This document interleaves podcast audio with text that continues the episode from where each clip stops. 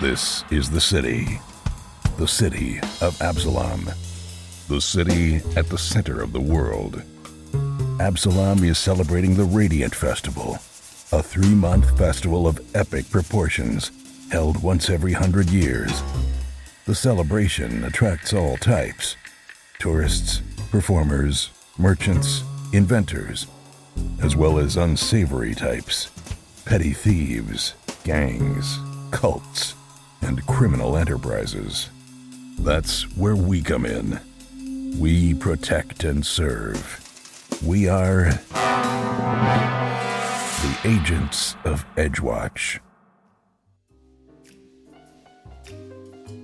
Hey everyone, welcome to Roll for Combat, Agents of Edgewatch. I'm your GM and host, Steven Glicker, and in this week's episode, we begin Book 2 of the Agents of Edgewatch Adventure Path for Pathfinder, 60 Feet Under. So, big welcome to everyone, long-time listeners, welcome back. We're starting Book 2, and people who are brand new to Roll for Combat, welcome. I just want to give you a little overview of how we do it over here at Roll for Combat. We set up each book of each adventure path, whether it's Pathfinder or Starfinder, as its own season, much like a television show, and then we do a big recap at the beginning of, well, each season so that you could just jump right in. So if, you don't want to listen to Season 1 of Edgewatch, you just want to jump right into Season 2, you can.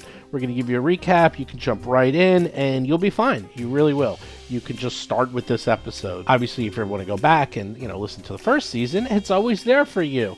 But we make it so that you can jump into Season 1, 2, 3, 4, 5, or 6, whatever you want. Oh, any season you want. So we're only up to Book 2, so this is the beginning of, obviously, Season 2. And if you're going to miss any season, I would say, probably the first season is the one that you could miss. Not that I want you to miss any, but Season 2 is where things start to pick up a bit. Season 1 is the first book of an adventure path, and that is always the grounding book, where they sort of give you a background of what you're doing, of where you are, and to be honest, since your characters are usually level 1 to 4 or level 1 to 5, they're not going to be throwing a lot of heavy-hitting things at you because they don't want to kill off your characters. So just a real quick recap of how this is kind of set up. This entire adventure path takes place in the city of Absalom, which is the largest city in the world of Golarion. And right now, we are members of the Watch. Well, not we are, but the PCs are members of the Watch. They're a brand new division of the Watch called the Edgewatch. They are in what's called the Precipice Quarter. The Precipice Quarter is sort of brand new. It was destroyed 20 years ago in an earthquake. They've rebuilt it, and they're having a once-in-a-century festival called the Radiant Festival that is once every 100 years, or in this case, once every 201 years, because the last time they were going to do it, the god of humanity died, and no one felt like, having a big celebration. So Book 1, the entire book, took place within the Precipice Quarter and in Edgewatch Central. Book 2, you're going to see them go all over the city of Absalom, and you're going to see them talk and deal with the different guards of Absalom. So each district within Absalom has their own guards, and they're all very, very different. Each district is handled completely differently. They have their own names, they have their own headquarters, their own captain, and they have their own culture. And, well, you're going to find out what it's like for our guys who are very straight-laced and pretty much goody two-shoes from the Precipice Quarter, go to these other districts, and, well, it's going to be interesting. I'll leave it at that. It's because some of these districts are... some are corrupt, some are a little bit more loosey-goosey with the rules, some are sort of kick back and relax. None of them are as tight wound, shall we say, as the Precipice Quarter and the Edgewatch. So you're going to see them intermix with lots of different guards of Absalom and lots of different styles. So that is what you're going to see a lot of in Book 2. And you're going to start seeing the beginnings of a larger story start to take place. And usually the way they set these up, they being Paizo, is that the main story starts to sort of peek its head around Book 2, and then Book 3 is where it really starts in earnest. But you're going to find out at least about what is sort of going on and what the overarching megaplot is for this entire series in Book 2. So be on the lookout for that. Anyhow, the recap is right after my little intro. It's not very long. I think we do the full recap in about 10-15 minutes. You're going to get to meet all the main PCs, and then we jump right into it and we play. And for those of you who want to get a better understanding of what Absalom looks like, just look for it, you know, go to Google, type in Absalom, it'll come up. The map gives you a very good idea of what this looks like and where they are within the map. You can also just go to the Roll for Combat Discord channel, and I have a ton of pictures and maps in there so you can see where they are. It kind of helps you visualize where they're going whenever, you know, they're walking around the city. Because they go to places pretty quick, you know. It's a big city, but if they want to go across the city, you know, it might take them an hour. You know, they can pretty much get around pretty easily. So it's just, you know, just a city. So once again, those of you brand new to Roll for Combat, welcome. I always have a little intro before each show, which you can listen to or skip through. And I often will give like GM advice and PC advice and, you know, just gaming advice in general. And then sometimes we have contests. And I talk about the various projects that are going on over here at Roll for Combat. And then we start the episodes, and they come out every single week. Agents of Edgewatch comes out every single Friday. The episode actually goes live, for those of you who want to know, at 1 a.m. Eastern Time. So those of you on the West Coast or not in New York, you actually get it a day early. It actually goes live for you just late Thursday night. So you can pick up the episode Friday at 1 a.m. And we also have Three Ring Adventure, which is another adventure path where they are playing circus folk, and that is also crazy. That is a lot of fun. Different PCs. That goes live every Tuesday at 1 a.m. And once again, if you're on the West Coast, you can get it at Monday. Dun, dun, dun, dun. And of course, we have lots of other items. There's an article that Jason McDonald, who's one of the PCs in this adventure path, he writes a recap of every single episode ever. And you can find that at rollforcombat.com. If you want to catch up on the first season, you can either listen to it, but if you're like, you know what, I don't have time to listen to it, then just go to rollforcombat.com, go to Talking Combat, and check out Jason's columns where he completely does a recap of each episode. You can just crank through those, spend an hour reading through each episode, and then you'll be all caught up because he does a really great recap. I actually like to do it myself just because sometimes it's a year or two since these episodes aired, and even I kind of forget what's going on. So I got to read Jason's recap just so I remember, because there's a lot of things that I have to record and edit. So it all gets jumbled up inside my brain. Anyhow, with that, let's get to this week's show notes. So show notes this week, very quick, not a ton going on. We're continuing to work on the RPG Superstar book. As I said, we have the layouts done. I actually see the light at the end of the tunnel. We are almost done editing all the monsters. We have about 75% of the artwork done, maybe even 80%. We have a lot of the artwork done. I actually was looking at the last assignments, and I'm like, oh my God, this is all that's left. It's not a lot, so I'm trying to make sure I give everything out to the best artists that I have, make sure that everything gets done quickly. I don't want to have any hiccups. And then we are actually doing the layout. I have the layout being worked on for the book itself, and it is looking really, really sweet. I hope to share that with you in the very near future, and you can see what the book looks like. However, if you want, every single Wednesday on the Patreon, I post one of the monsters with the final artwork. So you can just go to patreon.rollforcombat.com and check that out. That's free. Everyone can see that. You don't need to be a member of Patreon to check that out. However, if you do want to join us on Patreon, for as little as $5, you get the episodes early. You get the episodes a couple days early for Edgewatch and a week early for Three Ring Adventure. So if you really want to know what's going on before everyone else, you can listen to them there. Plus, you can listen to us live whenever we're recording episodes, and we record episodes usually on Sundays and Mondays. Although with quarantine ending and everyone going out and being free, I can tell you right now that the schedule might be getting changed a lot. Who knows? But we record at night, usually from 8 o'clock to 11 o'clock p.m. Eastern Time. That's usually our recording session time. So usually at night, Eastern Time from 8 to 11. But again, $5 and you can come join us. You can listen to the show. You can chat with us. You can hang with us. It's a lot of fun. Also on the Patreon, we give out a lot of cool stuff. There's mugs, there's t-shirts, there's stickers, there's bags. You can check it out. You can get all that cool stuff. Also, do make sure you check out the Discord channel if you want to play games. We have over 400 plus games of Pathfinder and Starfinder on the Discord. Just go to discord.rollforcombat.com. You can check that out. And then, of course, check out the website. We are going to be having the review of Bestiary 3, which comes out next week, so be on the lookout for that. And you can see Jason's review of Bestiary 3. Bestiary 3 is great, by the way. I really love this book. This is where you start getting all the weird stuff. You know, Bestiary 1 is kind of cut and dry. Bestiary 2 was starting to get a little weird. Bestiary 3 is where they put all, like, the misfit toys and all the weird, wacky stuff they really shouldn't put in the Bestiary 1 or 2, but all the crazy things. Like Krampus. I love Krampus. One of my favorite monsters ever. And Krampus is in this book. So silly. So make sure you check that up at rollforcombat.com. Anyhow, with that, let's get to this week's episode.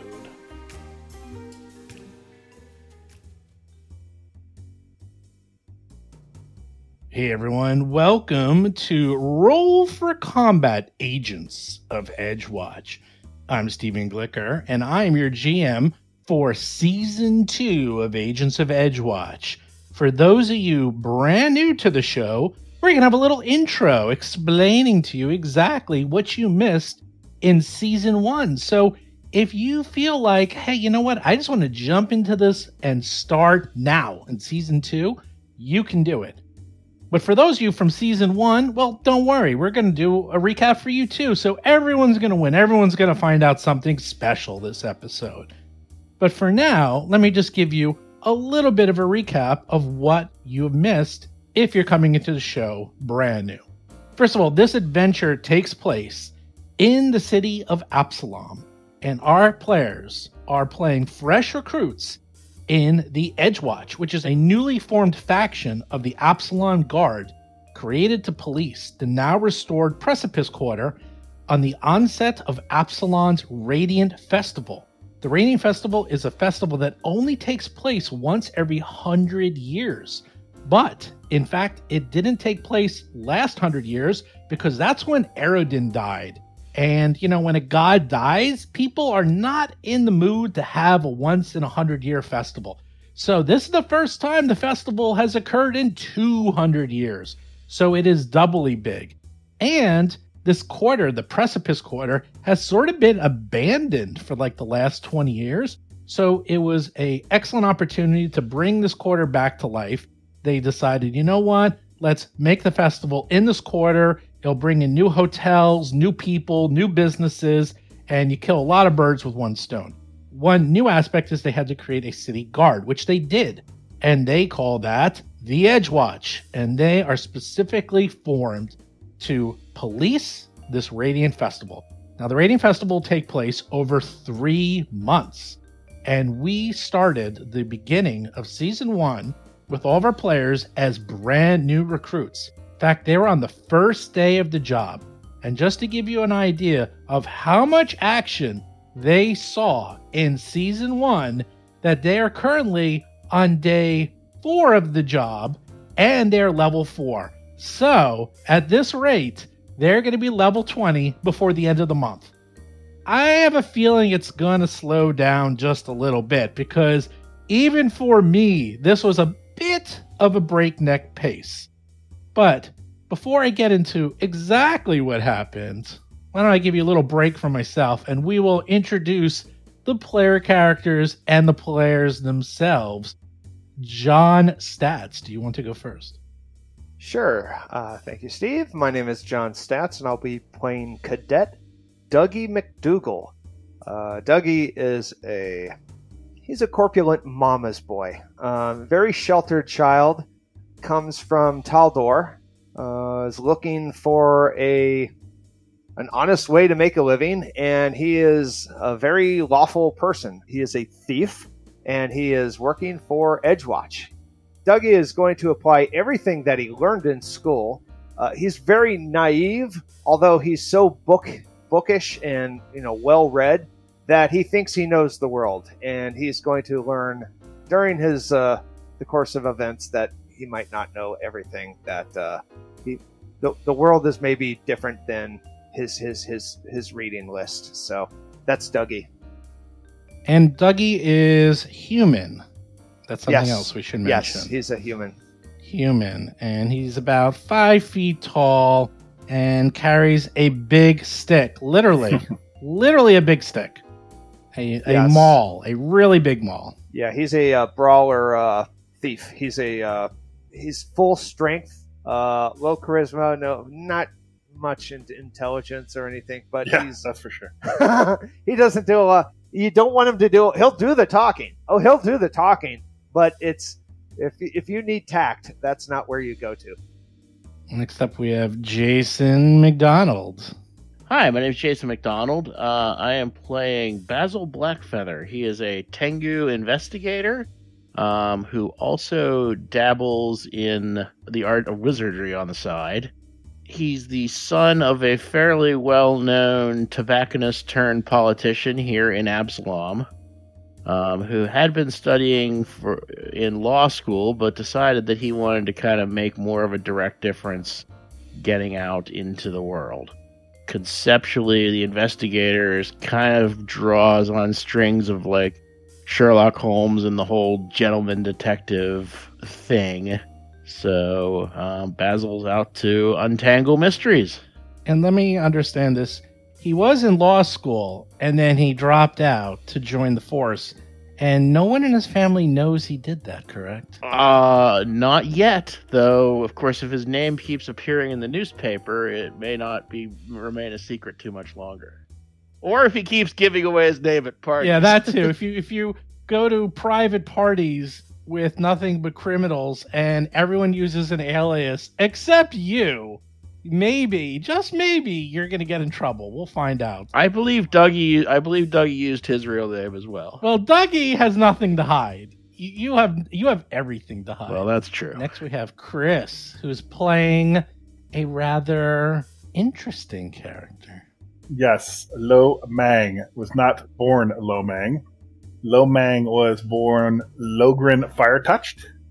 Some of you may have already heard this story, but he was born into the family of Orc chieftains in the hold of Belzin. He was considered blessed by the Diabolical in that he had devil-like characteristics that made him faster and stronger than most. And he came of fighting age during unpleasantness going on with the giants. There was a giants' war with the little folk in Golarion.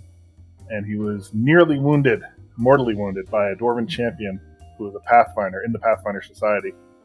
And instead of finishing him off, the dwarf chose to redeem him, and so if he would repent his evil ways and worship Iomade. This is too much for him, though. That god is way too goody-goody for him, so he made a blood oath promise to walk the path of justice and good, and with that he was sent to the Mang Temple, which is outside of Absalom City, which is a monk's temple, and with the usual monk-type stuff, prayer, meditation, physical fitness, and martial arts. And he was taught in unarmed combat and defense and non-lethal combat. They also schooled him the ways of Kaelin Kaelin, which he worships now, that god, to show respect for the good side of him now. And for respect for the temple, he changed his name to Lomang, taking the name of his temple as his last name. He vows to serve the community for the betterment of good causes. And seeing that Absalom was recruiting officers for the Edgewatch to help with the Radiant Festival, he thought it would be a perfect opportunity to fulfill his destiny. So he is a towering hulk of an orc, around 6'6", greenish skin. He is tattooed. He loves tattoos. He's got a prominent tattoo of a crane with red eyes and a bloody beak on his chest to represent the style of martial arts that he uses. But another strange feature is he does have cloven hooves below the knee, which is shows of his tiefling characteristics. And he has what looks like vestigial wings on his back. And basically he's got strong ties to the temple, and he's looking to rise through the ranks so he can serve the community better. And he does have issues. He did have issues, I should say, with Dougie early on, because he goes on tilt when others perform better in combat than him, especially if they're unarmed. And when Dougie first started out, he was unarmed, and it really bothered me. So does he have a tail, or is that hidden, or does no one know? He does not have a tail. Uh-huh. that people know of. That people know of. That's right. It's like as far as anyone knows. As far as anyone knows. But he does look very out of place in a way because he is a mixture of an orc and a devil. So there's like little horn, like there's vestigial things like wings and tails. Maybe one day he can turn into a full devil. Yeah, that would be awesome. I like it. And then finally, we have the resident goblin. Hi, I'm Seth Lipton. I Professor Asfali on social media, and I play Gomez, the goblin from the mean streets, who was a street thug. I think he was a classic, stereotypical goblin ruffian thief. Who then saw the light and got recruited. It like switched sides and became a officer of the law. If you take like an appearance and affinity for the bizarre of like a Peter Lorre and a Gomez Adams, and you mix them up with the no-nonsense attitude of the 70s television show police detective Barney Miller, then you got an idea of what Gomez is all about. He tries to look after his team, tries to get the job done. He does not. He is now a repulsion against evil in all of its forms. But at the same time, you may meet another character. Hopefully, still now part of a team. Guest character, Sharky. Very fond of Sharky. Very fond of Sharky. And I hope we see a lot of Sharky in this season. Oh, that's right. I completely forgot about Sharky. So there is a unofficial fifth character to this team, and that is Sharky the Mimic. So as of last episode, they found the Mimic, fought it, befriended it, and all they know is Sharky might be joining the force, maybe as a chef, maybe as an undercover agent. I don't know. But one thing I do is I try to bring in different people to play Sharky. So far, we've had two guests play Sharky because why not? It's a mimic. It can be anything. And it also is one less thing I need to do because it's kind of an NPC. It's not really a PC, but it's fun. And Sharky I'd like you to bring in someone who's less fond of eating Basil, if that's possible. Well, unfortunately, Sharky loves Basil's feathers and just wants to gobble you up. Because, I don't know, Sharky just has something about Basil's feathers and Basil. But he's your best friend, or they're your best friend. We don't even know what Sharky is. Sharky is an it. It just is. But right now, Sharky is, you don't know where Sharky is. So with that, let me give you a quick rundown to all those people who are new what happened in Chapter 1, Book 1. Devil at the Dreaming Palace. We started off with just some regular on duty going around, checking out the beat, breaking up fights, making sure everyone gets along. And they discovered a couple of missing people.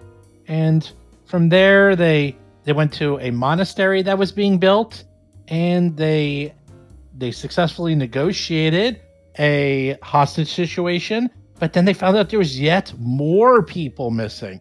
So with all these people missing, they decided to investigate this, and they had to sneak into a party that was a who's who of clientele, nefarious clientele. Anyone who's into crime was at this party, but our PCs were merely level 2, so they could do nothing except take notes and try to fit in and learn a little bit about where these people might have gone. And sure enough, they did. They found they were checked in to this hotel called the Dreaming Palace. They investigated the Dreaming Palace, and this was a hotel of horrors. Every single trap, diabolical torture device, this thing was unbelievable. Even for Pathfinder, I have to say they went A+, hard R on the horror for this one. Just when you thought it couldn't get any more horrific, they went there. It was pretty grim. So they found this house of horrors. They had like trap doors that led into either, you got your choice. You either went into a spiked pit and died horribly impaled on spikes, or you could have fallen into an ochre jelly and, you know, get dissolved to death pretty quickly. So they managed to track down these cases, put two and two together. They arrested, well, they did a pretty good job. They arrested the associate Roslo, and then found the main proprietor, Hendrik Pratchett, and he accidentally got hoisted on his own petard as he fell into his own pit and got dissolved by his own ochre jelly. And that was the last we saw of him. And now he's dead. So they successfully closed the case. And that was yesterday. That was just 3 days on the job of figuring this all out. Quite. Now, keep in mind, Hendrik Pratchett is dead, but his fashion sense lives on, as I pretty much absorbed almost all of his gear. In a weird irony twist of fate, somehow Pratchett was the reverse Basil. They were the anti-Basil. If there was a mirror universe Basil, it would have been Pratchett, because he was an investigator who dabbled in magic, who uses a sword cane and wears a suit of leather armor. Basil literally got every single piece of loot from that guy is now adorned on Basil. I must pretty much, yeah. All except the ring. Except the ring. Dougie got the ring that he now, none of his armor shows up. Yeah, the ring is very cool. It's a ring that allows you to disguise armor and weapons, and until you draw them, no one can see them. So you can be carrying full plate, decked in armor, and people just see you like in regular clothes, and that's it. Which is how they were able to successfully walk around town and successfully kidnap and torture people to death, because no one knew that they were carrying all this accoutrements. But that is where we last left off with season 1. For season 2, we begin with the following. Following the arrest of the serial killer Hendrik Pratchett, well, he wasn't arrested, he was killed, and his associate Roslo, the agents discovered that Roslo's old associates, members of a small thieves guild called the Copper Hand, are planning a bank robbery. The theft is set to coincide with the Radiant Parade, one of the most anticipated events of the Radiant Festival, and one that will no doubt pose massive complications. The most likely bank targets are within the Coins District, most likely. But the Copper Hand itself is supposedly based in the Foreign Quarter. But in order for our agents to stop the heist, they'll need to hit the streets and piece together enough clues to determine which bank is slated to be hit and then thwart the robbers.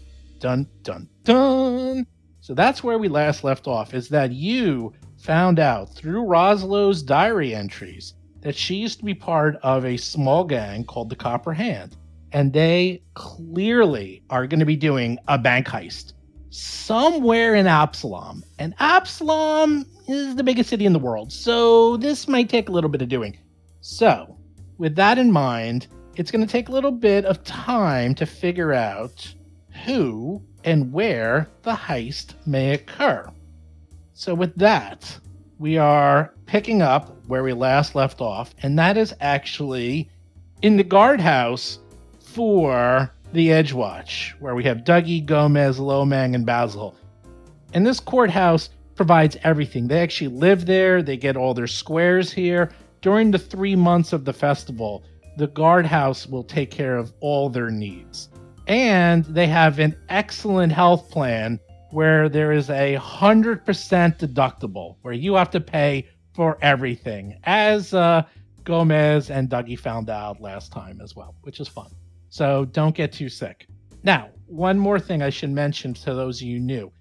All of our members have something on them called a Lawbreaker Badge. The Lawbreaker Badge is basically the judge, jury, and sort of executioner.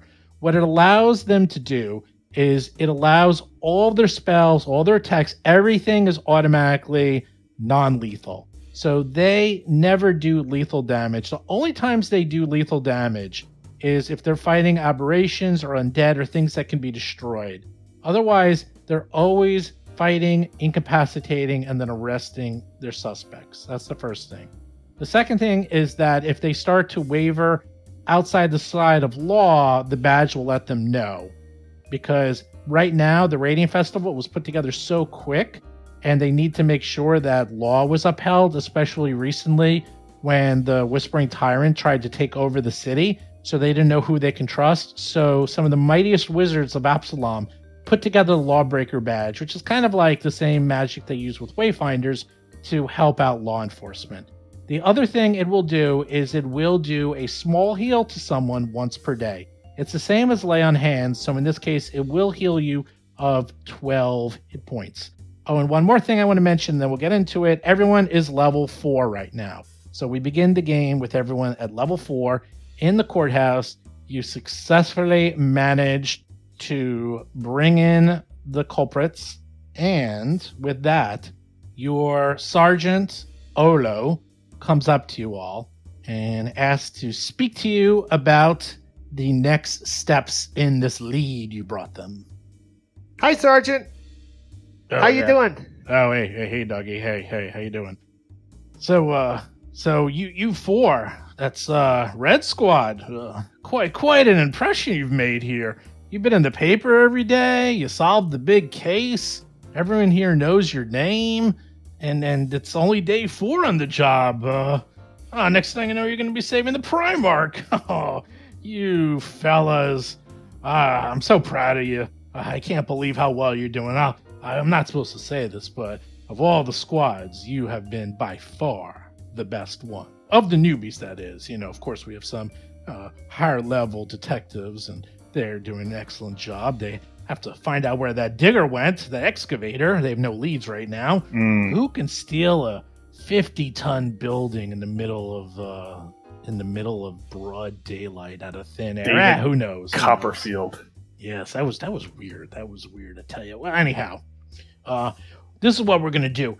You know, Absalom's a really big city. So if anyone deserves a rest, it's you fellas. So what I'm going to do is I'm going to put some of my best men on it, run down a couple leads, talk to some of our undercover agents, and then I'll come back to you in a couple of days with some leads to track down. So why don't you just walk your beats for the next couple of days, rest up, buy some, new equipment, and who knows, you probably earned a pretty penny that last assignment, so why don't you spend a little bit of that gold and get yourself something nice. But why don't you take it easy? You deserve it. After all, you probably had the roughest start I've ever seen for new agents on the job. Well, thanks, Sergeant. It's been difficult, but we've been very well trained, and service is its own reward. So that's right. The gold is nice, but we serve at the pleasure of our sergeant. Oh, well, we got some time. The Radiant Festival parade isn't for 10 days, so we have over a week to take care of this. So as long as we track this down and find out leads and figure out which bank they're going to hit within the next 10 days, we should be fine. So backing up, the two districts where the Copper Hand operates and their location are two different zones, is that correct? Well, supposedly the Copper Hand, they're kind of a minor organization. They're supposedly based in the Foreign Quarter. But if anyone's going to hit a bank, you're going to go to Coins, because that's where all the best and most prestigious banks are. I mean, it is the Coins District after all.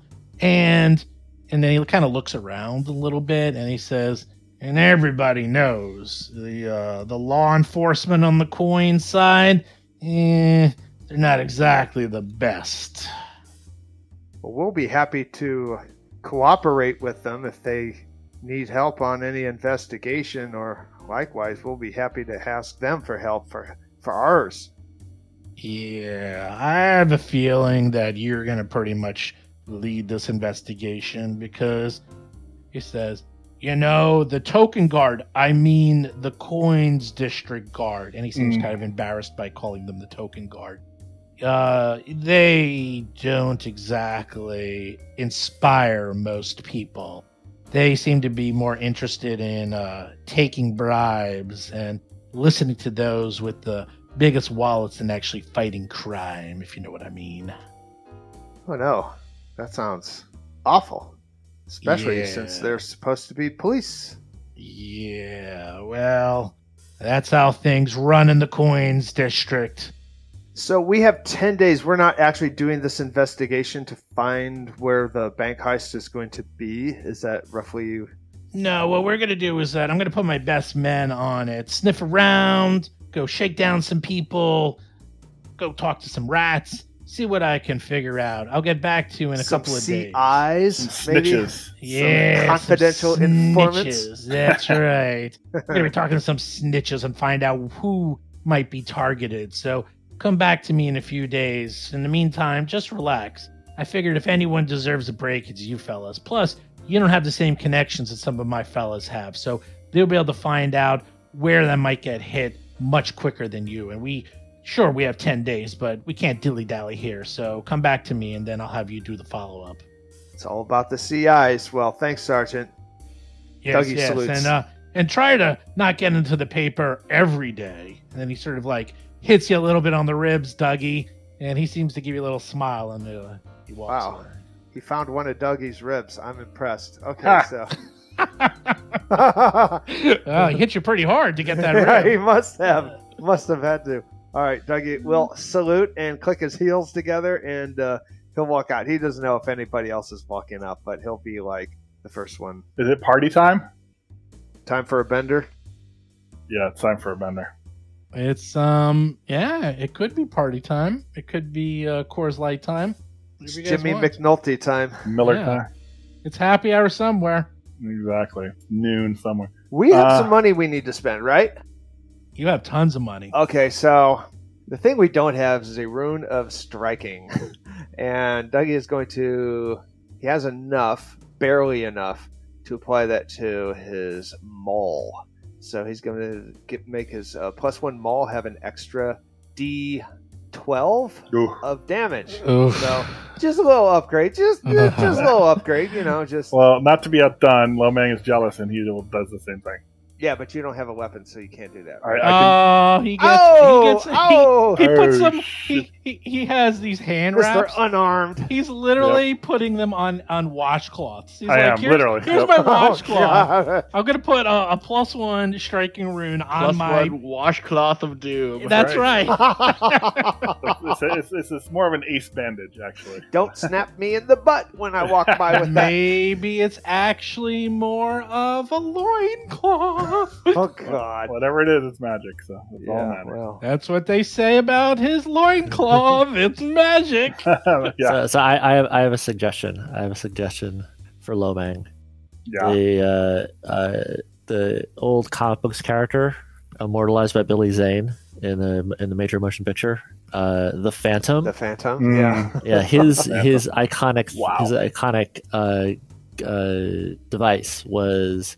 He had his phantom ring that when he punched the villain, it would leave them with the mark of the phantom on them. Oh, I like that!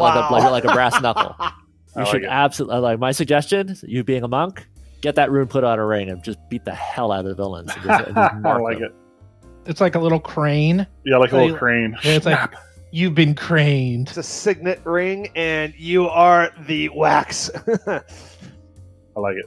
All right, so. Other thing I should mention is you're an Absalom. So, and we mentioned this in the last book, you can get anything. I mean, until we start getting to like the super highest levels, you just find it. You literally go down to the store to Runes R Us. That's even magic items, right? These are so easy to get. Because I already got my eye on something. These are nothing. Yeah. And on top of that, there is a dispensary and you can get anything even here. So finding magic items, even uncommon magic items, is not too hard in Absalom. So Dougie gets his striking rune. Well, he'll do his 2d12 points of damage. Lomang gets his striking rune, and he'll do his 2d6 points of damage. Really embarrassing. It's embarrassing. But well, I hit more often. So. Yeah, you have to hit to actually do damage. So it does does even out a little bit. We also had a little bit of money left over. I think we kicked in each 15 gold to buy some. We have, I think, what kind of we got some scrolls. Okay, yeah, we got some upgraded scrolls. Yes, you wanted to get some new scrolls because the healing in this party is intensive. Gomez is literally the party healer, and then some, it looks like. Yeah, and a lot of our feats are medical related between combat, so... Yeah, it's a good split. Like I'm the immediate in-combat magical emergency first aid, and then you guys are physicians that do the mechanical healing. Didn't after the fact. I thought you got like an upgrade, like a spell or something that does a lot of an item or something that does like good damage. Well, his heal, when it goes to level 2, does 2d8 plus 16 when he heals one person. So, and every 2 levels that continues, so it'll go 3d8 plus 24 and so forth. So his heals are very powerful. Oh, especially for individuals. I have, like all of my like I'm not just a healer. I'm spell utility. I'm the Swiss Army knife. Like I got lots of different spells that do lots of different things, and damage is amongst them. And then Basil literally just takes everything. I was saying before, some people have uncommon items, some people have rare items, but Basil made off like a bandit and got the unique item, the one that actually drew everyone's breath in. They're like, oh, because unique is so rare in level Pathfinder. 4 character with a unique weapon. He's the only person the world. We got a leader for the party, I think, that has this weapon, which just happened to be a +1 striking sword cane is the word you're looking for. Sword cane. And it's like a double one. Yeah, why don't you tell everyone what it does? I don't want to give it away. Well, it has +1 and striking. It is the exquisite sword cane, which means it's actually a paired weapon, and the sheath can also be used as a weapon. And the sheath, as long as you use them both together, the sheath also has the same runes. So it's also a +1 striking weapon. So you can either attack with just the sword, or you can use the sword and the cane and still be reasonably effective with both. The other thing is it has a poison reservoir in the handle that can hold 3 charges of poison. And since our buddy Hendrik Pratchett had 3 doses of poison on him, I pretty much going to dump those 3 doses of poison into the sword cane and try that out. So, in fact, continuing the theme, I also inherited his armor, which is just conventional armor, but it's styled armor that looks like an elegant trench coat jacket thing rather than bulky armor. And so I pretty much, and I inherited his spell book, which at some point we'll have to get into because I'm going to try to learn some of his spells. So. And don't forget about his top hat. Did you get that as well? We're still negotiating about the top hat. Oh, okay. The top hat? I don't remember the top hat. Is that just part of the leather armor? Oh, we're just discussing if he would look more dapper in maybe a top hat. Maybe a... I go for a monocle cap. And then I could go with the full Mr. Peanut treatment. I don't know. That's right. There you go. Who knows? Maybe a beret. So, we're just fooling around. The one major purchase, Basil laments his lack of spell slots, since he's only a half of a wizard. So he's going to pay a visit to Bedstaff and Beyond and pick up a fire staff, which will let him cast Produce Flame as a cantrip and Burning Hands as a level 1 spell. That's good. The Burning Hands in particular, because we don't really have a lot of area damage in the party. You're going for the strongest Avenger, is what you're trying to be. So that's going to be a big chunk of Basil's remaining money. But that's all right. And the next thing about that is the cantrips are level 2, because cantrips are based off your level, even if your spells are lower. It's actually one of the nice things. So that gives me another ranged damage option, a different damage type. So that's kind of nice. Turning into everyone's turning. Well, we have Gomez who's the Swiss Army knife of healing. We have Basil, who's literally a Swiss Army knife. And we have Lomang and Dougie, who punch things real good. That's what we do. That's right. Brutes. We slice, curse, and bludgeon things. Yes. And then I know Gomez wants to go crazy because Gomez walks around.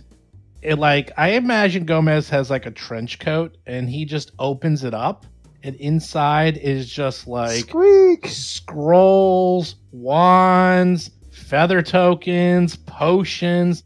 He's just like covered head to toe in accoutrements. Yeah, I won't say I do not want to analogize to Inspector Gadget. But like maybe our man Flint, where he has the lighter that has 27,000 different functions. You know, it's like he's got a little bit of just a touch of the James Bond gadget, little solution for little things, something in his pocket for it. Yeah. So I know you want to get some scrolls. And do you want to give out the other things, or do you just want them to be a surprise to the audience of what else you're going to buy? Oh, it's definitely going to be a surprise. I'll say one word, feather tokens. I'll say that. There we go. And there's a lot of them. So when he throws a boat out in the middle of combat, you'll be like, oh, where'd that come from? Feather token. Chicken, where'd that come from? Feather token. Bush, where'd that come from? Feather token. You name it, there's a feather token for it. In fact, I might have to make a new shop, Feather Tokens Are Us, and just invent new ones, just so Gomez can walk around with them. We have a source of feathers in the party, so that... Oh, my God. That. I can smell... Wait. I don't like where this is going. I do not like where this is going. Basil's feather tokens. They're not just tokens. They're Basil feather tokens. I want a cut of the profits. If you want the best... You gotta come to Basil's. All right. Well, you're all souped up. You're all ready to go. Is there anything you want to do over your next couple of days of rest and relaxation? I think Basil wants to try to learn some spells. Yeah, though, because I don't have a lot of gold and because some of the spells aren't that good, I'm not going to try all of them at this point. Okay. Specifically, there were three spells that I was going to go for on the first pass. I was going to go for Ray of Enfeeblement. Actually, I guess technically four. Ray of Enfeeblement, Chill Touch, Daze, and Light. So it's one level one and three cantrips. So which one do you want to start off first? And you all have hero points, so I imagine you're going to make these. Let's do the level one. Let's start with Ray of Enfeeblement. Do I roll these or do you? These secret? You do. It's all you, baby. It's not secret. All right, so Ray of Enfeeblement. Here we go. He sits down. He looks at this book. Can he understand what the heck is being in there? Oh, hell yeah. 26? Oh, wow. In fact, that's a critical success. Critical success? You spend one gold piece. Nice. Dun, dun, dun, dun, all right, next. Dun, dun, dun, dun. Is that half of what he needs? Yeah, instead of two, it's one. That's pretty cool. Next up is Chill Touch. The thinking there is it does a lower damage die. It does D4s instead of D6s, but it also applies, slow. It applies a status. It applies slowed or something. Cool. That is 17. Going to be a success, but just a regular one. Yes. A merely 2 gold success. So he goes out, he gets the materials, he's like, all right, he's copying down these spells. Pratchett's handwriting isn't too bad. So far, so good. Next is Days. It depends, basically, it depends on whether you succeed or critically succeed, but it can apply 2 or 3 different statuses, like blind and dazed. So that one's a good spell. Yep. There we go.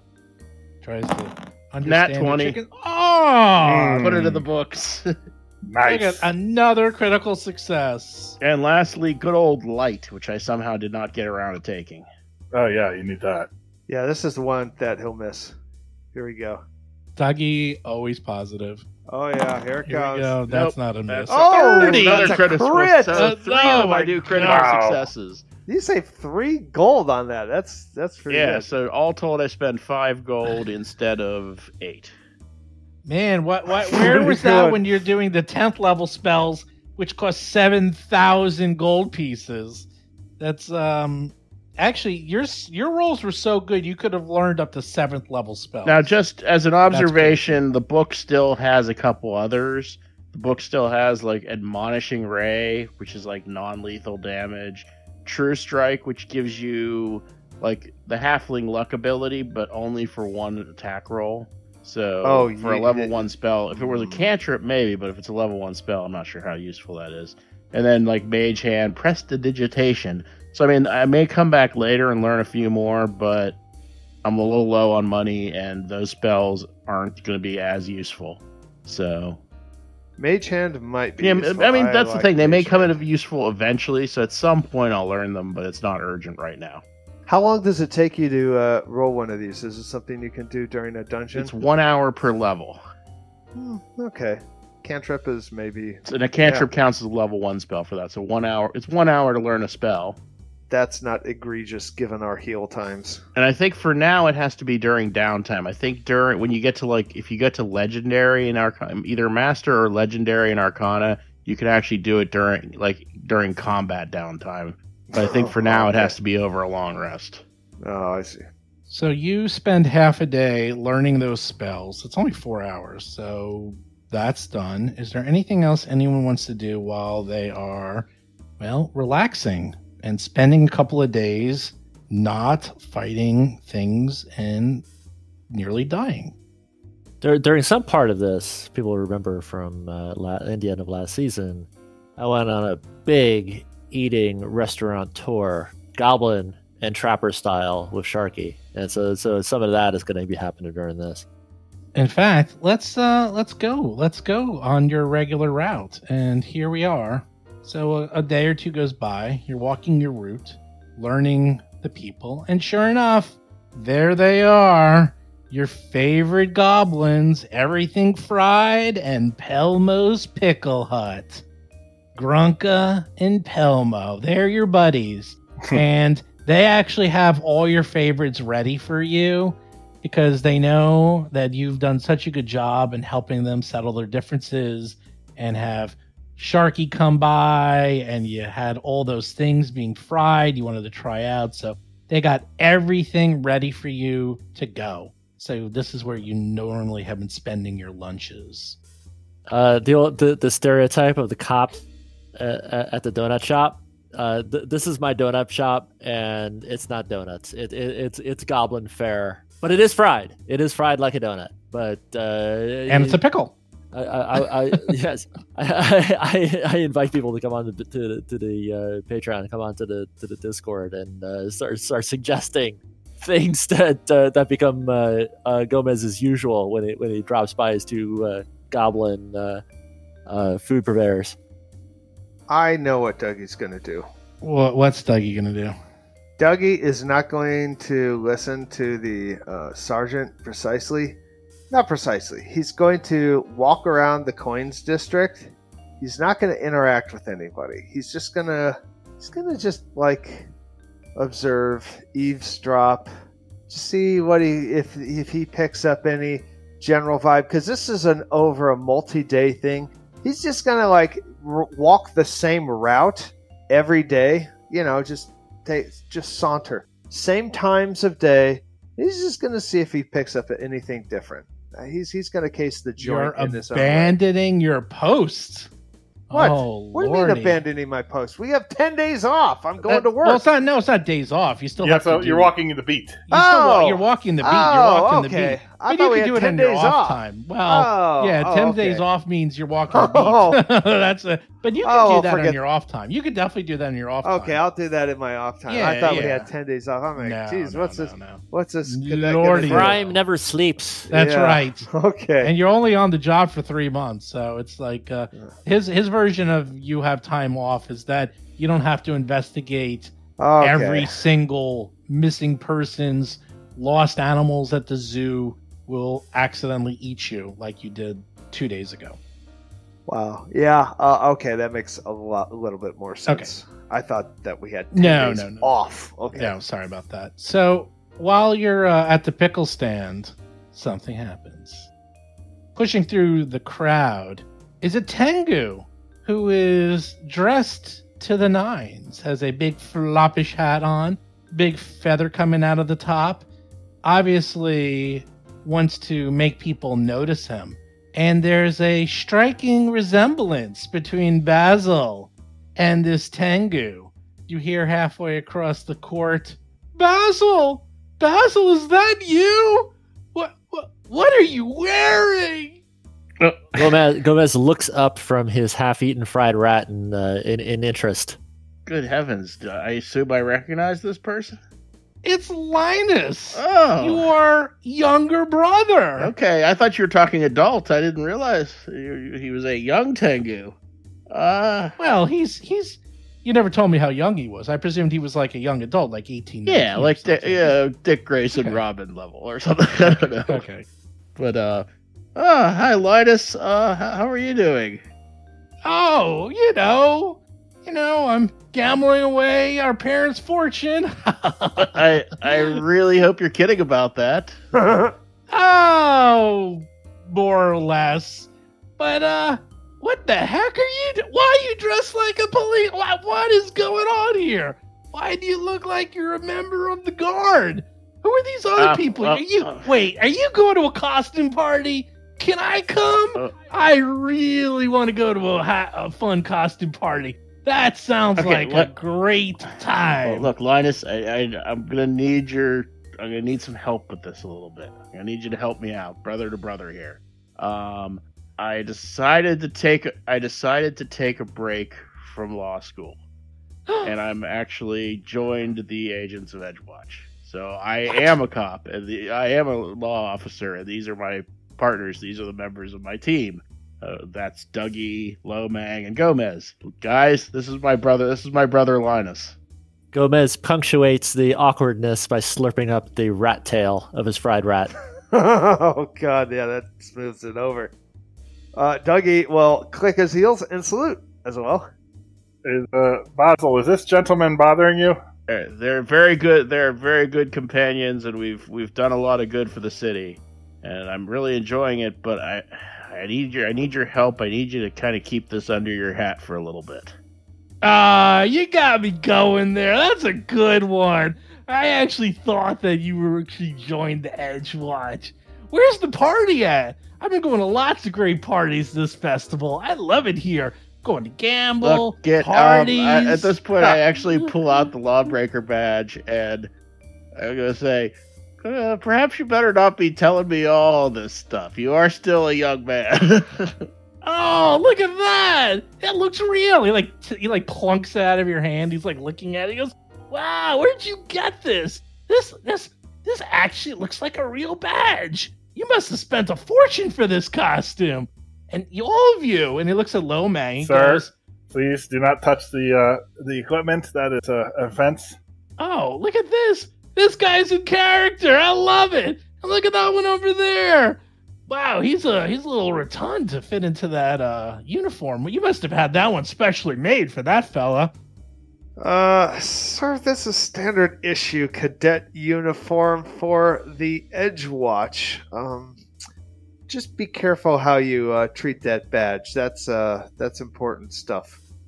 Gomez quietly goes over to the newsstand, gets the issue of the paper that has like all of our exploits over the last 3 days scattered all over the headlines and all over with artist renderings and in detail, and then casually walks up to him, nudges him, and hands him the paper. Oh, thanks. Actually, yeah. At this point, I will show him the paper and see and say this was us. This is something we were involved in. One of our first cases. Okay. Yeah, well, I'm blowing the money the old-fashioned way. I'm just gambling it away and drinking it away. You are getting fake papers made up. You're spending all this money on these costumes. This must be some party. Well, look, if you don't want to believe me, I guess that's up to you. But either way, it would help me out if you don't mention this to Mom and Dad just yet. Are you really being serious? You joined it. Wait, I'm really. They're going to kill you. Dad's going to kill you if you actually dropped out of law school. You know that, right? That's what I'm trying to figure out. So I need a little more time to figure that out, is what I'm saying. And then Mom She's gonna kill you after Dad kills you. They're probably gonna draw lots to see who kills me first. You're probably not wrong about that. Okay, I interject, and he's like, okay, joke's over, and I pull up all of my persuasion and diplomacy, and I say yes. We had a costume party. We were at a costume party, and I dropped the name of that big party organization with the guy who was like the head of the social life. That what was his name again? Hoff. Yeah, not the guy from the Murder Hotel. The other guy was it Hoff? German Hoff. German Hoff. Yes. So he had a big fancy schmancy cocktail party. A lot of people from the biggest law firms were there. It was probably a good networking opportunity, and that's why all the get-ups. And then I whisper to my comrade over here, Basil. It's like, if he believes this is fake, and you don't want his family to know, if a bird is physically capable of turning pale, Basil turns pale right about now. Some of his feathers go from black to white. Linus looks around. He doesn't know what to believe. He has Lomang staring him down. He has Dougie looking at him.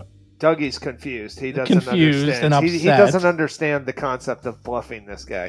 Gomez is feeding him what he wants to hear, and then he sees Basil. Looks like he just saw a ghost. He goes, "All right. I don't know what's going on here, but I just warn you. I think Mom and Sis are going to be hanging out in the festival for the next couple of days, so you might want to be careful. You may not want to run into them.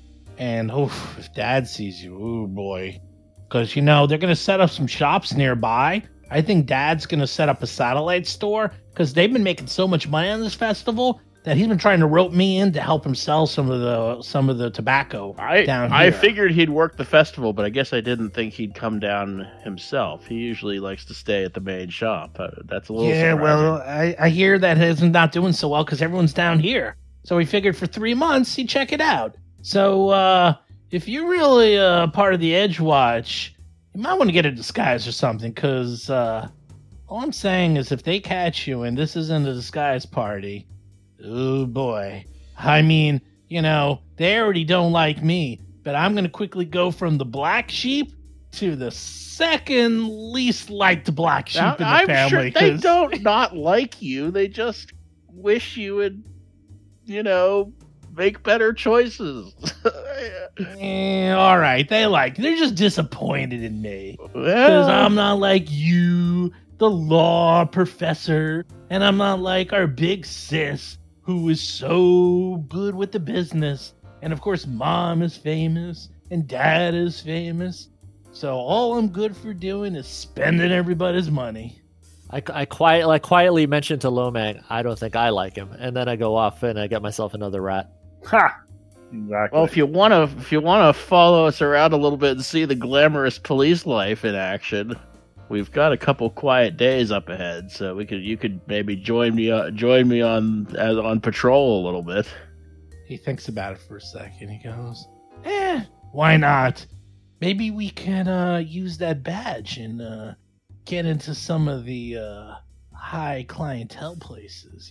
Some of the places that you need a stamp to get into. I don't have enough credentials to get into those, but I'm sure you guys can squeeze me in, right? Aside from the fact that you probably shouldn't be doing that, the badge has some magic on it that would probably get me in trouble if we used it incorrectly. Yeah. Everything is on the up and up. Like, these gambling activities of yours are strictly legal, yes, sir? Is that correct? Oh, yeah.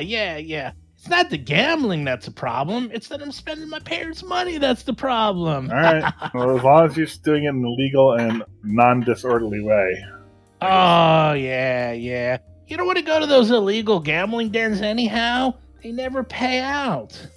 Yeah, we could tell you all the stories of what we've done so far. It's actually pretty impressive.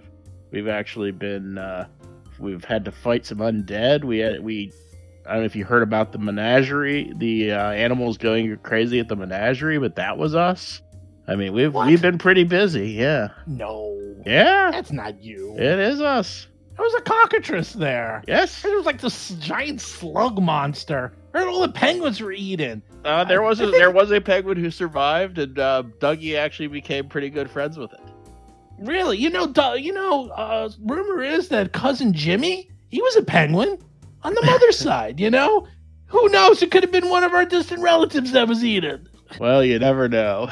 But yeah, if you're curious about what we do, you're welcome to follow us on patrol for a little bit. Obviously, if anything serious happens, you might want to get back to a safe distance. But while we're just kind of walking, if you want to walk and talk and catch up and stuff, like we can certainly do that. Sure. All right, let's walk around a little. Let's walk around, and you start doing your patrol, and he follows you along. At a point when he's kind of at a distance, I'm going to say, "Look, guys, I kind of want to try to steer him onto a little bit of a better path. So maybe hanging out with us for the day might kind of." Get him a little inspired to do something more useful with his life. I hope you'll indulge me a little bit. Absolutely. I mean, that's what we're here for. That's job number one. So he is very foppish. He has a brilliant blue coat, lots of buttons, a big red sash. He's got a large scimitar, which he probably uses more as an ornament than actually fights with. And as I said, a large floppy hat with big red feathers coming out. And as he's walking around, he looks at Lomang. He goes, "So they're big stuff. What's your story? I bet no one causes any trouble with you around, huh?" Yes, sir. I don't really have a story. We're actually walking our beat and on duty now. So if you don't really have any other further business, you should move along. Oh, wow. All right. Wow, all right. And he goes over to you. He goes, "What about you, big stuff?" He's talking to Dougie. He goes, you look like you're a lot of fun. I bet we can go to the pub later and pound a few. What do you say?" "Oh, I don't drink, and I go to the pubs just to make sure people are behaved and orderly. But yes, that's a good idea. We should do that." Ha! Linus looks over to Basil and goes, "Wow, your friends are about as much fun as you are." "Well, what about you?" He looks over at Gomez. He goes, "Well, I at least like the things you're eating.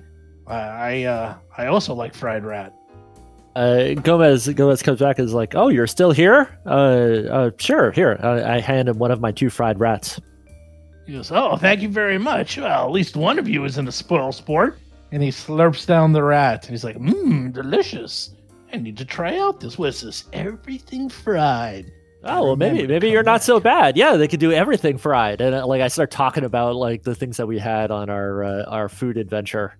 Oh, so you and Linus are hitting it off. Linus is desperately trying to find anything to connect with you guys. And Basil knows this. This guy, although he's a bit of a flibbertigibbet, he is very good at talking to people. He's the charismatic one in the family. If only he had other abilities to go with the charisma. Yep, that sounds like my brother, all right.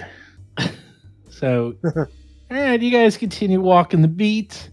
Linus keeps trying to get Dougie to do anything fun. He's up to Dougie. He goes, so let me ask you, Dougie, is it you don't drink? You don't seem to do anything illicit. What do you do for fun? You don't drink. I just told you. You don't smoke. What do you do? Yeah, well, I just told you. I keep people out of trouble, make sure everybody is upholding the law, and I like making everybody else, just safe. Doesn't that sound fun to you? It's very commendable. I break the awkward silence. It's very commendable. Well, what did you do before you were in law enforcement? When you were a kid, what did you used to do? I know what you're talking about. Yeah. Oh, I also go... Yeah. Oh, okay, so I still, in my off time, I go to the library and read. There's a whole bunch of manuals. Let me tell you, I've got a whole bunch of other books. Have you read The Joy to Clean Living? No, that sounds terrible. Oh, no. The Joy to Clean Living has been... Oh, when that came out, that changed everything. I mean... Before that was just the complete daily chores. And, it really didn't hit, the morals. It was more like the trainee's guide to moral certainty. were they basically it was the same author. So Joy to Clean Living was just like set me on the straight path. I mean that was basically if everybody could read that, I'd be out of the job. There'd be no problems here with that, Absalom. But it's not a cheap book. But let me tell you, we should hang out. Like this book, you should just read it, and we ought to have our own little book club. We could talk about it, and if you have any questions, I've read them all. There's also this Setting and Example. Have you read that one? No. Oh, you would love that one. Oh my gosh, that has basically like your checklist for walking a proper life, like just rules for just real enriching life. That was a good one too. But no, we should have a book club. At least just borrow one of them and tell me what you think. Or do you have a library card? I mean, Absalom, you talk about libraries. This might be the place. That might be where we should hang out.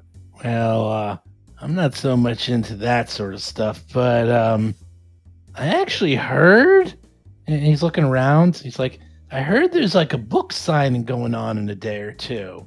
There's some book signing, something, step-by-step guide to solving mysteries or something. Oh, yeah, that's from my crime section. Have you read that one? No, I heard about it. Some guy, Griffin Clue was his name.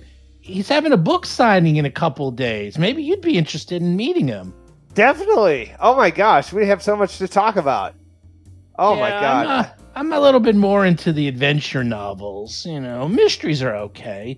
That might be up my alley. Yeah, why maybe we could do that. Maybe we can go together. We can check out this Griffin Clue because, signed copies are always worth more at the pawn shop. So, that's basically your getting a signature. That's basically a chance to ask the author, like, where do you get all your great ideas, and like, what do you base, your methodology on? I mean, obviously, Index of Criminal Motives, just that's where everybody goes to, but. Oh yeah, step-by-step guide. Oh yeah, that's a good one. When is that? That's I don't know. We should go over there like in a few days. A book about investigative techniques. I might actually want to come along with that one. That sounds interesting. Oh yeah, I've got. If any of you want, I've got also the Interrogator's Search for Truth. That's a good one. It's little. I don't know. It's a little risque, but it covers a lot of stuff like. Obviously, when I need information, that's how I get information out of people. I've memorized practically all of it. Yeah, I read that one. It has a lot of good pointers. Some of his basic theory is a little sketchy, but there's a lot of good, valuable stuff in there. Well, yeah. Why don't we check that out? Actually, I think a lot of authors are here because, the festival. I believe there's like a whole pavilion down over there on the pier, and there's a ton of authors over there. I bet you some of these interesting books that you like, I'm sure you'll be able to find some of them. I know I was going to check it out because some of the adventure novels that I like, I know some of the authors are going to be there, and they're going to be putting out a lot of their new works at the festival. So yeah, why don't we check that out, Dougie? Yeah, it gives you a big pat on the back. It's like, you're okay, Dougie. Yeah, he's like, Dougie pulls out like one of his books. He's like, wow, a signature on one of my books is really going to increase the value. And you look at it, and it's a really worn, dog-eared, the cover's missing, the spine is broken, it's practically smooth on all the corners. It's just like it's been read 100 times. And he's like, oh, this will help me increase the value of my book. This is a great idea. All right. Well, yeah. And if you got any extra books that you don't want, let me know, because I'm always interested in reading. Maybe you can show me the light. Maybe I'll learn to appreciate these more, especially if you have first editions. Anything really rare, the rarer the better. Because I imagine those are the best books, the rare books, the ones that are worth a lot of money. I imagine those are the best ones. Well, I don't know. I always get the I only get used books because they're a lot cheaper. So Oh, I don't know. You were telling me about that other one. That real expensive one was a Joy of Clean Linen. That one sounded really hard to get and real expensive. You just said it was. Maybe you should show me that one. I don't believe it was very... I didn't know it was that rare. You just said it was. Maybe you misspoke. But, yeah, well, why don't you go back and check them out? I'd be very, very interested in checking out those books. Sense motive. He wants to read them. Yeah, Dougie, right. Dougie that seems totally unlikely. Yeah, I'm related. He's family. That seems unlikely. This sounds like a good idea. No, Dougie likes once. He's going to send him on the path of the straight and narrow. The clean living. Yep, this will be good. He comes over to Lomang, and he's like, "What about you? You must get into a lot of fun places. Look at you. I imagine the adventures you've had. You're probably an adventure novel yourself. Look at you." Yeah, he's like, yeah, well, you know what? I'm actually on duty now, so I can't really talk to you, sir. So unless you have something on official business, I'm going to keep going on my rounds." And he walks away. Aww. Yeah, he doesn't like this guy. Aren't I like a... He comes over to Basil. Aren't I like a deputy? Aren't I like an honorary Edgewood officer? Which means we'd be on the clock together, and he'd have to talk to me. Isn't that how that works, big bro? Well, you gotta cut him some slack. We've had a rough couple days, and he takes the work very seriously. I mean, you can't fault him for that. So Gomez is shaking his head and catching up to Lomang. Yeah, he's taking way too much of our time. We got work to do. So. Oh, yeah. Yeah, we don't want to lose our rounds here. All right, he's just hanging out with Basil, catching up with him.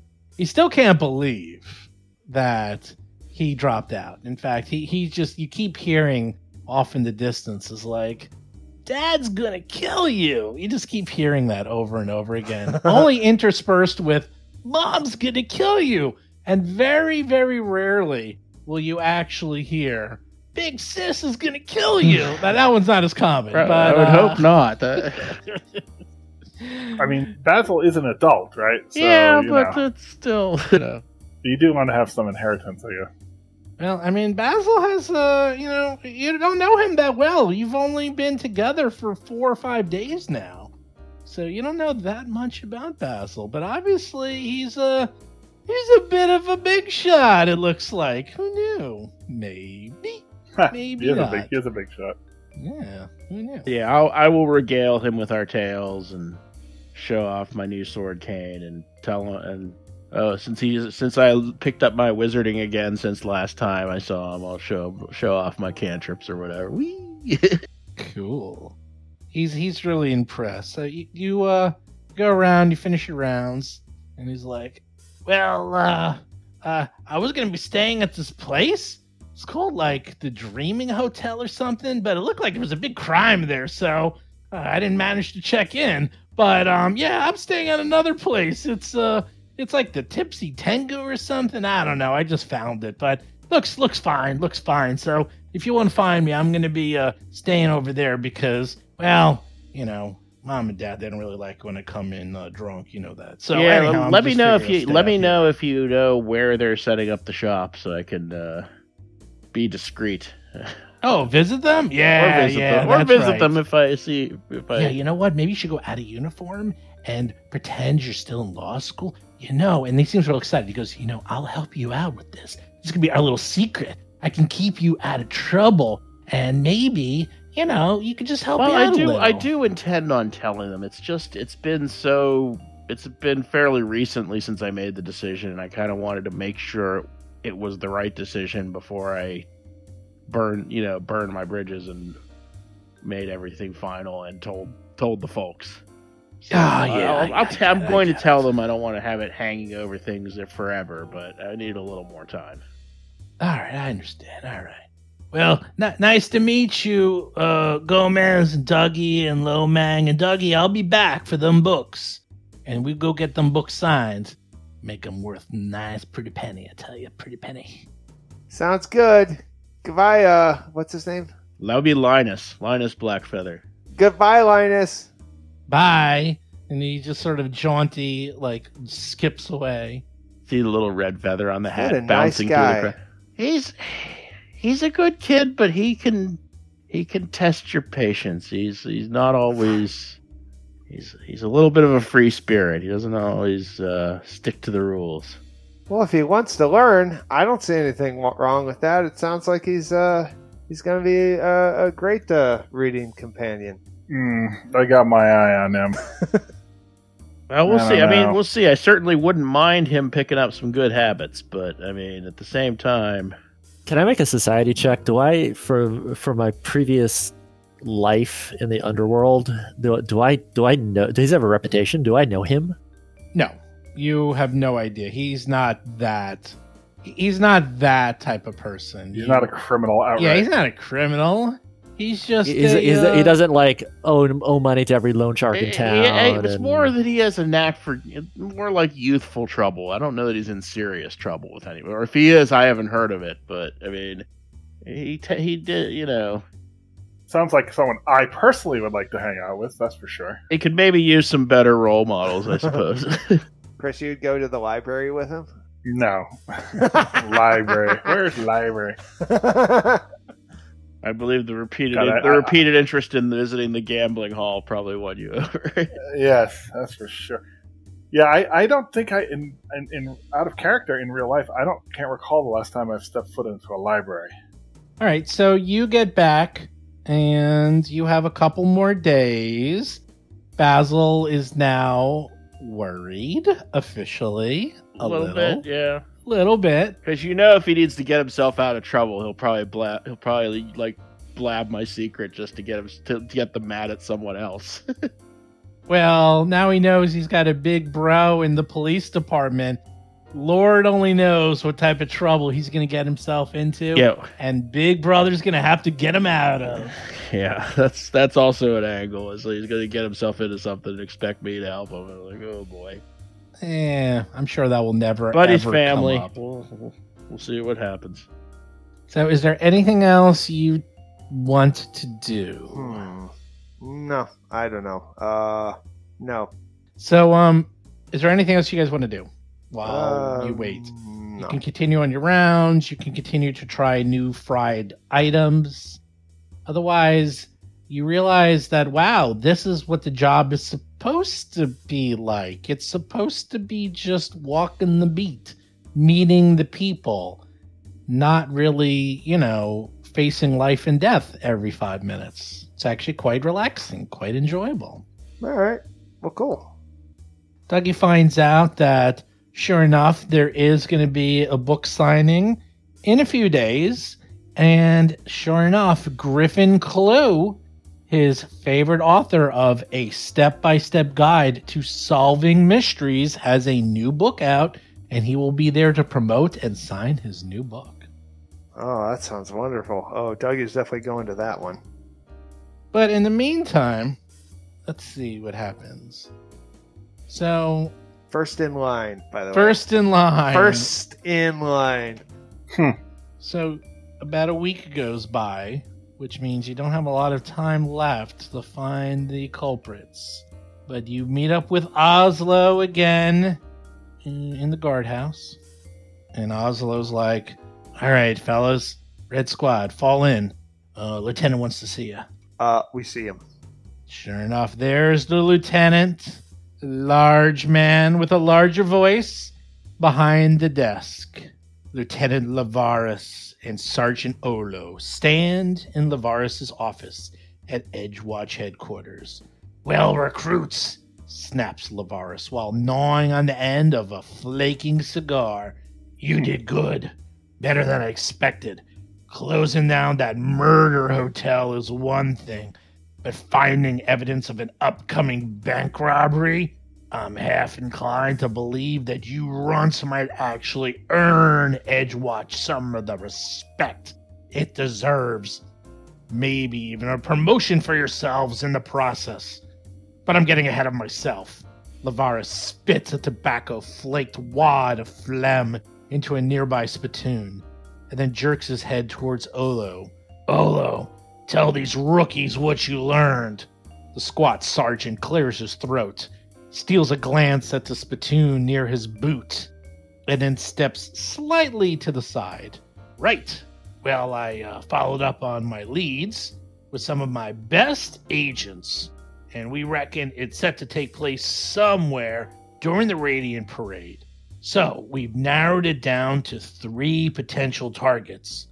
Ovington Money Changers, the Penny and Sphinx Trust, or Stone Sworn Savings and Loan. I've got a bunch of files for you, so get reading and hit the streets. But start with those banks. It's got to be one of those three. They're the only ones on the Radiant Festival's parade route. That one makes the most sense. Good. Oh, thank you, Sergeant. Thank you, Lieutenant. Get out of my office. I got things to do. Goodbye. What are you still doing here? Get over to the Coins District. Start tracking down those leads. The Radiant Festival parade's only in a few days. Did he give us a bunch of files? Oh, here comes the files. Oh, no. Oh, yes. It's a file dump? Yep, file dump. Here we go. The robbery is going to happen on Bastille Day. Like in Killing Zoe. Yeah. So good. I was immediately thinking of that. Yeah. You want a spectacle? I'll give you a spectacle. First we live life. So, Olo gives you, sure enough, some files, and in the files you can see there are 6 places for you to check out. The 3 banks he mentioned, as well as 3 other places. Does someone want to go through and explain what you see, because it's a fair amount, and he said for you to investigate the banks first. All right, so Gomez devours the files. In a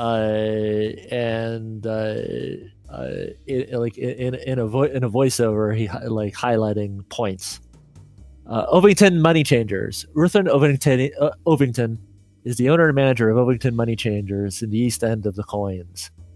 The file indicates that Ruthen's bank has recently been subjected to vandalism and harassment by unknown parties. This is the oldest bank among the 3 possible targets, and has been operated by the Ovingtons for several generations. Next place, Penny and Sphinx Trust. This is the largest of the 3 possible targets and is located in the Coins District. Its manager, a halfling named Bertram Softwhistle, reported a recent break-in, although the Token Guard's investigation was cursory and yielded no clues. The file contains a complaint about the thoroughness of the inquiry and copies of letters to the bank's clients assuring them that no funds were lost. The bank now seeks funds to hire a private investigator who conduct a more thorough investigation than the Token Guard. Stonewarn Savings and Loan. Rojas Stonewarn, a wealthy former adventurer, owns and operates this bank in the Coins District. The file contains the permit for her building, which required supplemental filings due to some sophisticated magical protections. A handwritten note from Oroka expresses concern that someone may be engaging in illegal excavating near her establishment, but the Token Guard apparently hasn't followed up. Gilel's Tannery. This file includes a vandalism report from a tradesperson named Gilel Nallon, who is building a float for the Radiant Parade. Someone named Elzamara allegedly broke into Gilel's to vandalize the float Gilel was storing there, nearly burning down the entire building. This paperwork has the words "waste of time" written at the bottom in Lavaris's crisp handwriting. Shadraxa's cheap loans. Although the hobgoblin Shadraxa's business isn't a bank, and thus remains unlikely to be target of the heist, Shadraxa knows so much about crime and banking in and around the Coins District that she is likely a useful resource. Shadraxa's file is as thick as an Abadaran holy text and contains as many complaints against the money lender as from her. Shadraxa is currently under investigation for running an unpermitted business in the puddles. She's made requests to several of Absalom's law enforcement agencies offering information on a criminal enterprise operating in the city in exchange for clemency and having her business permit reinstated. Last file, Smuggler's Lair. The last file is a request for help from one of the Puddle's volunteer militia members, Ziraya al-Shirati. Ziraya seeks formal aid in cracking down on a smuggling ring in the Puddles, and as an inducement, indicates that she believes the smuggler's leader has valuable information about an upcoming heist in the coins. So that is 6 possible leads.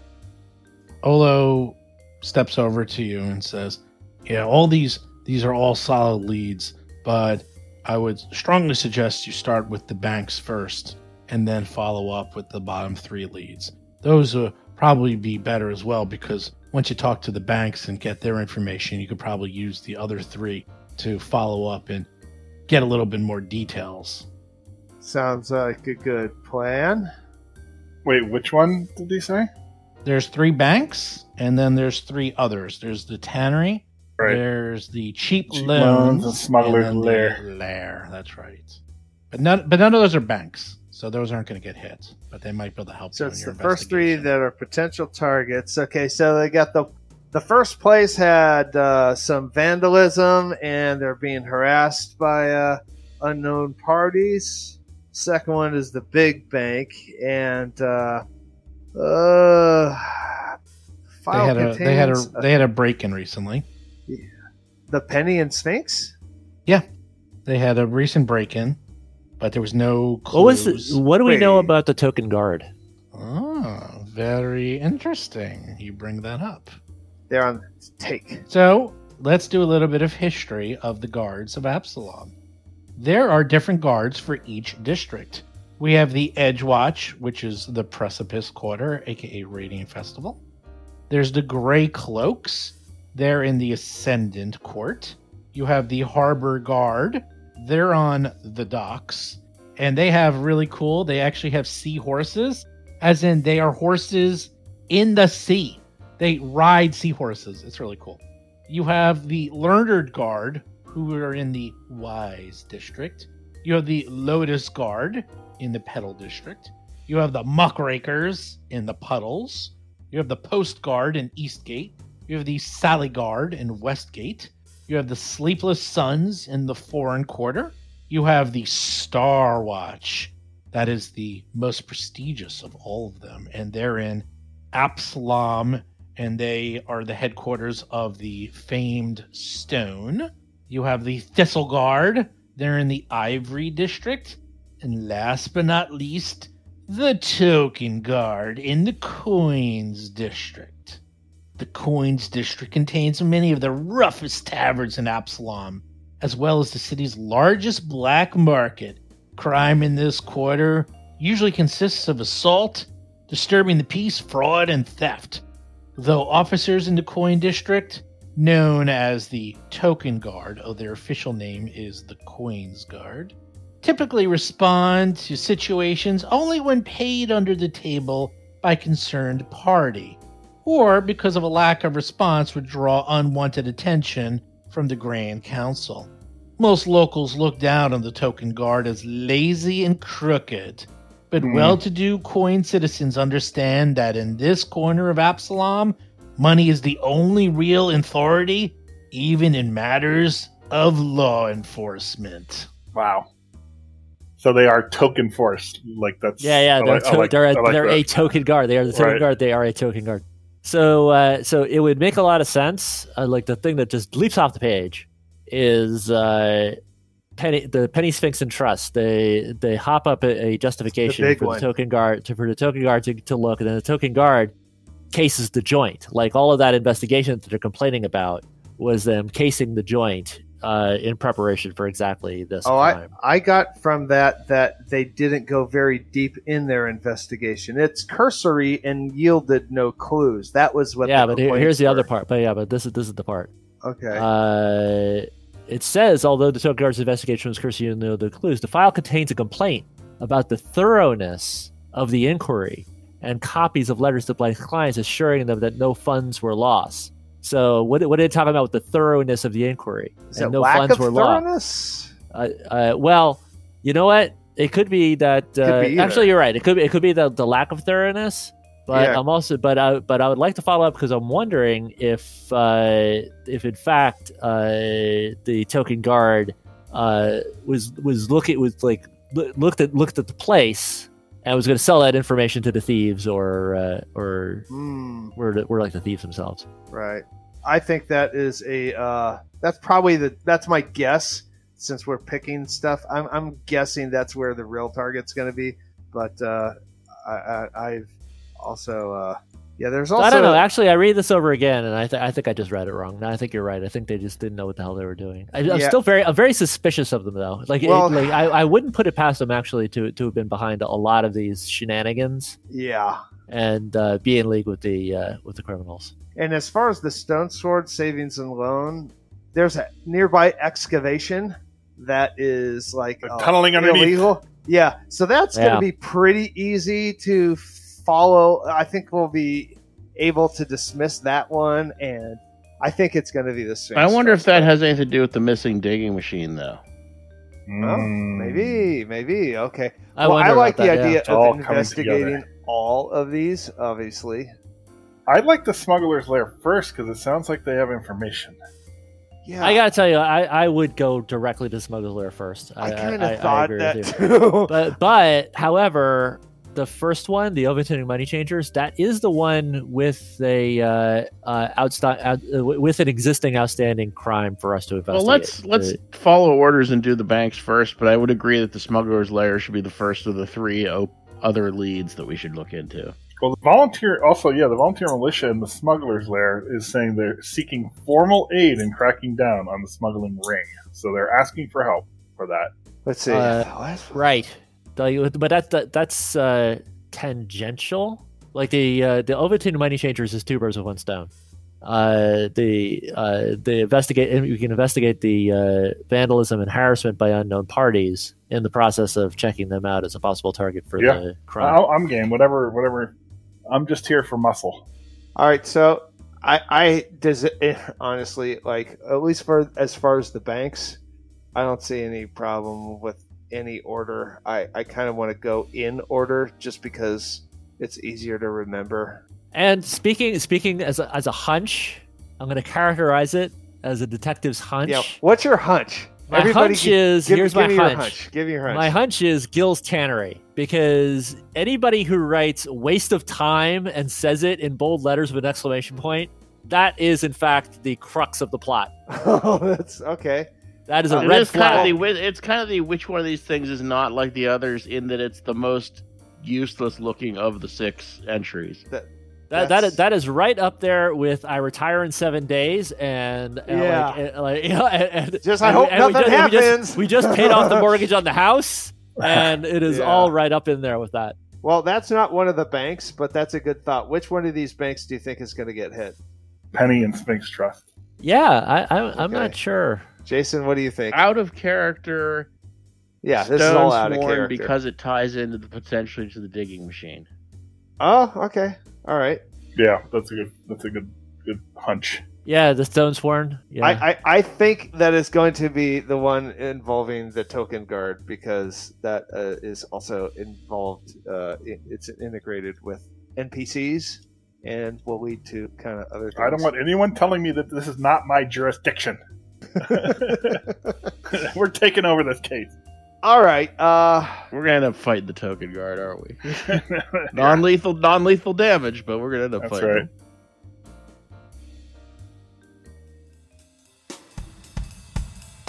That's right. You've been listening to Roll for Combat, Agents of Edgewatch.